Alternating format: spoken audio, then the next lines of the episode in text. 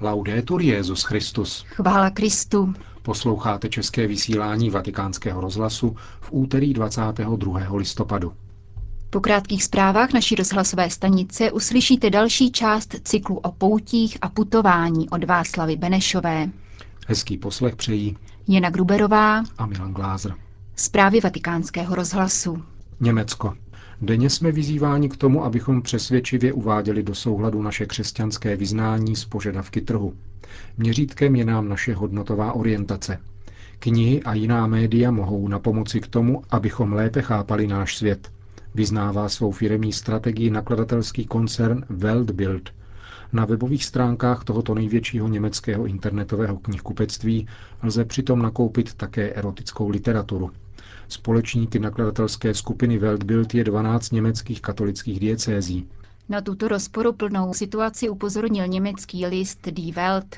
Ostrá reakce Benedikta XVI. následovala před 14 dny při akreditaci nového německého velvyslance u svatého stolce. Je na čase energicky omezit prostituci a masové rozšíření materiálů s erotickým či pornografickým obsahem přístupným po internetu.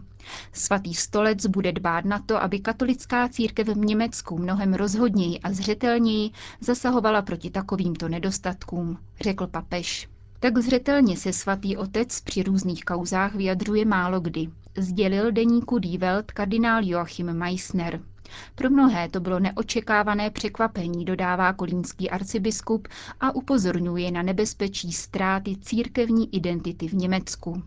Pokud bude církev jako svět, už pro něj není alternativou a nemá mu co říci. Německá církev se podobá autu, které má moc velkou karoserii a slabý motor a proto se neustále přehřívá. Měli bychom najít nějakou přiměřenější a mnohem menší formu odpovídající našim silám. Důležité je dojet do nebeského Jeruzaléma.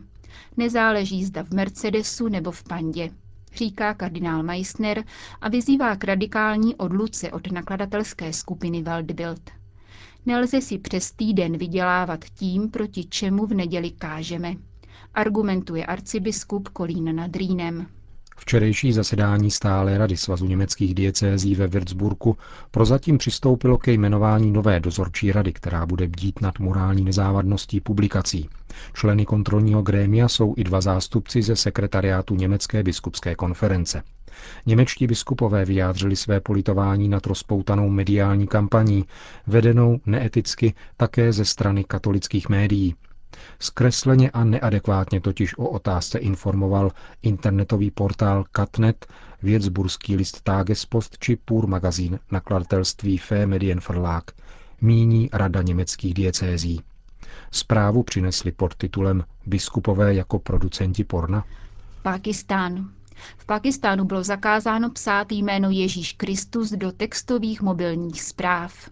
Státní telekomunikační úřad rozhodl o tom, aby mobilní operátoři blokovali slova, která jsou považována za vulgární či obscénní. A mezi 1600 zapovězenými slovy se ocitlo také jméno Ježíš Kristus. Pakistánská biskupská konference oznámila, že katolická církev v Pákistánu vyvine veškeré úsilí, aby vláda odstranila ze seznamu zakázaných slov Ježíšovo jméno. Konec zpráv. O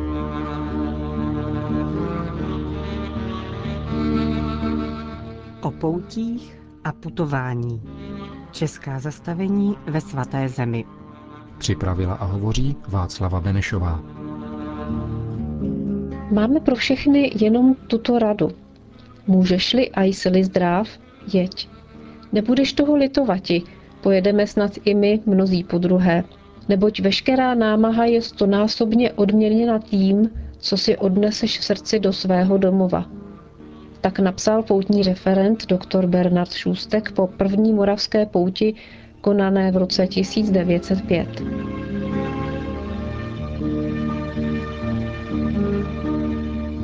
Vážení posluchači a poutníci, dnes se seznámíme s historií poutí, které jsme v našem seriálu zmiňovali. Již jsme zaslechli něco málo o první, druhé a dokonce o čtvrté moravské pouti.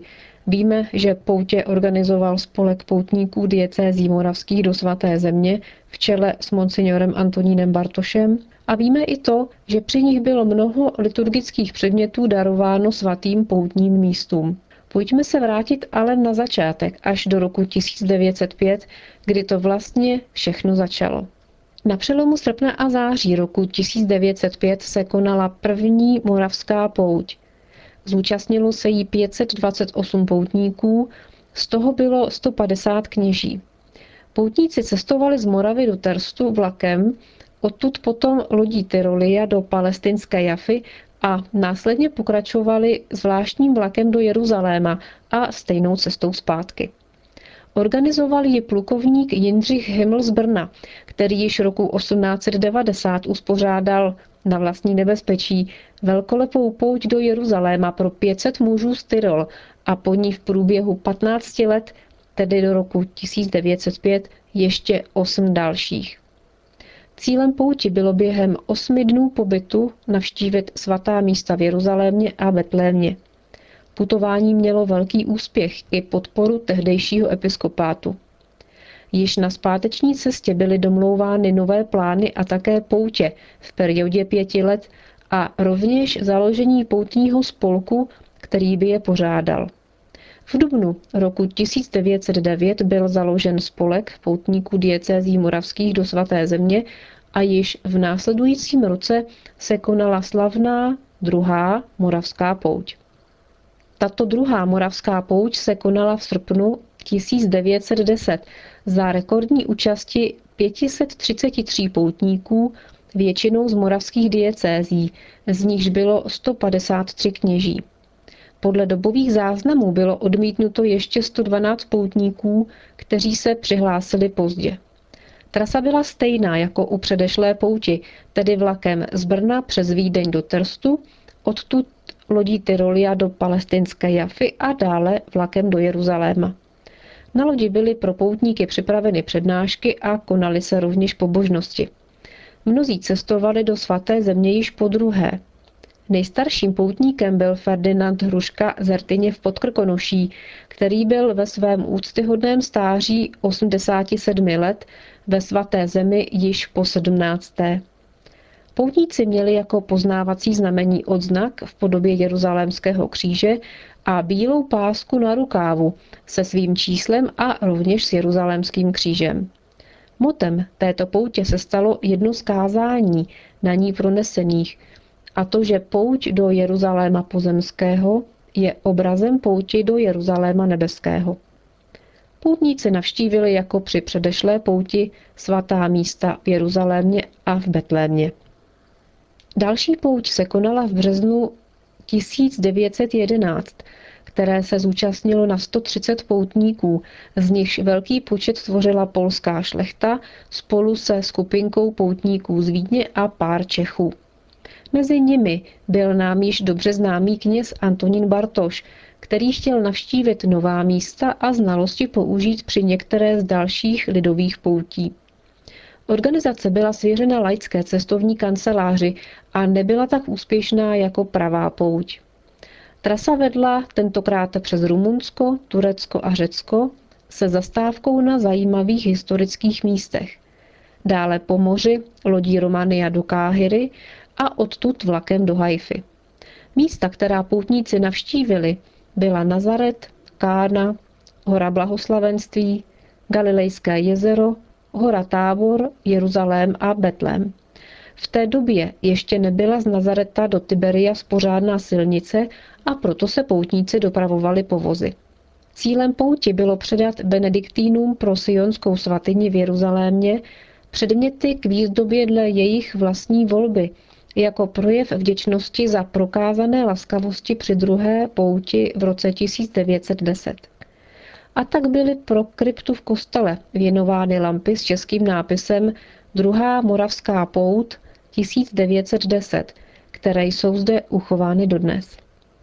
V letech 1912 až 14 bylo plánováno rovněž několik poutí, které nebylo možné z různých důvodů realizovat. Pozdější doba byla krutě poznamenána obdobím první světové války, rovněž zamezila plánům putovat na svatá místa. Ani v poválečném období nebylo snadné vycestovat, jednak pro problémy s valutami, ale také z důvodu poškození hospiců, protože od zimy roku 1917 se Palestina stala válečným polem. Po dlouhých 16 letech se na přelomu července a srpna roku 1926 konala další, v pořadí již třetí moravská pouť, která byla spíše poutí studijní. Zúčastnilo se jí pouhých 38 poutníků, z nichž bylo 27 kněží. Jejich cesta vedla vlakem z Brna přes Košice, Bukurešť do Konstance, odtud rychlopárníkem Regele Karol do Cařihradu, Alexandrie a z Káhyry dále vlakem do Haify. Během deseti dnů pobytu navštívili svatá místa v Galileji, Samařsku, Jeruzalémě a Betlémě.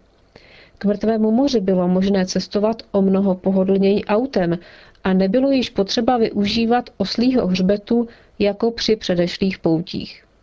Poutníci byli vřele přivítáni naším krajanem, paterem Hermesem Kohoutem, který tehdy vykonával úřad hlavního jeruzalemského faráře.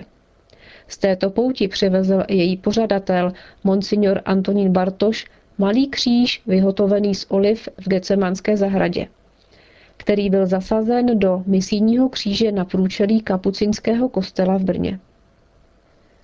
Po předchozí studijní pouti chtěl spolek poutníků diecézí moravských umožnit návštěvu širokým lidovým vrstvám, což byl vlastně jeden z důležitých úkolů spolku.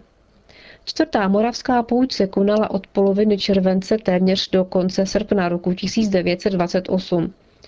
Trasa vedla vlakem přes Vídeň do Milána a Janova. Odtud lodí do Neapole přes Sicílii do Alexandrie.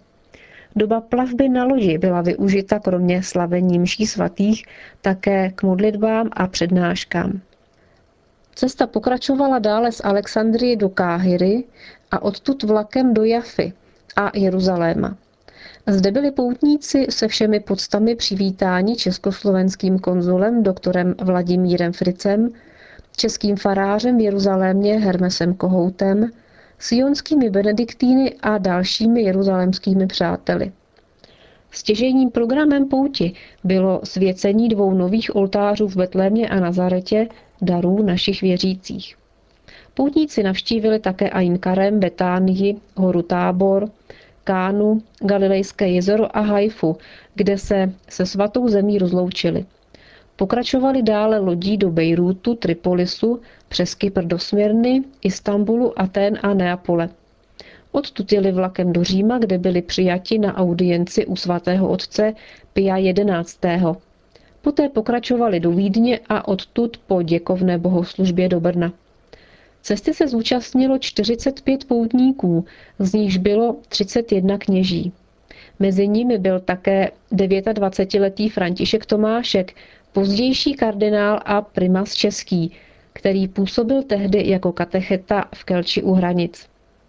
Rovněž i z této pouti přivezl její pořadatel monsignor Antonín Bartoš malý kříž, vyhotovený z gecemanských oliv – který byl umístěn spolu s tabulkou do prvního zastavení křížové cesty na Hostýně. Vážení posluchači a poutníci, dovolte mi, abych se s vámi dnes rozloučila svědectvím monsignora Antonina Bartoše, pořadatele čtvrté moravské pouti, který v roce 1928 napsal. Všichni jsme dobré mysli a spokojeni. S modlitbou vroucích díků Bohu za velikou ochranu a za prokázaná dobrodění. Nákladná je dnes pout do Jeruzaléma, ale ani největší hmotné oběti nedokážou vyvážit radost, kterou přináší poutníku pro celý život. O tom, jak naši poutníci cestovali ve 30. letech, si povíme zase příště. Od mikrofonu se s vámi loučí Václava Benešová.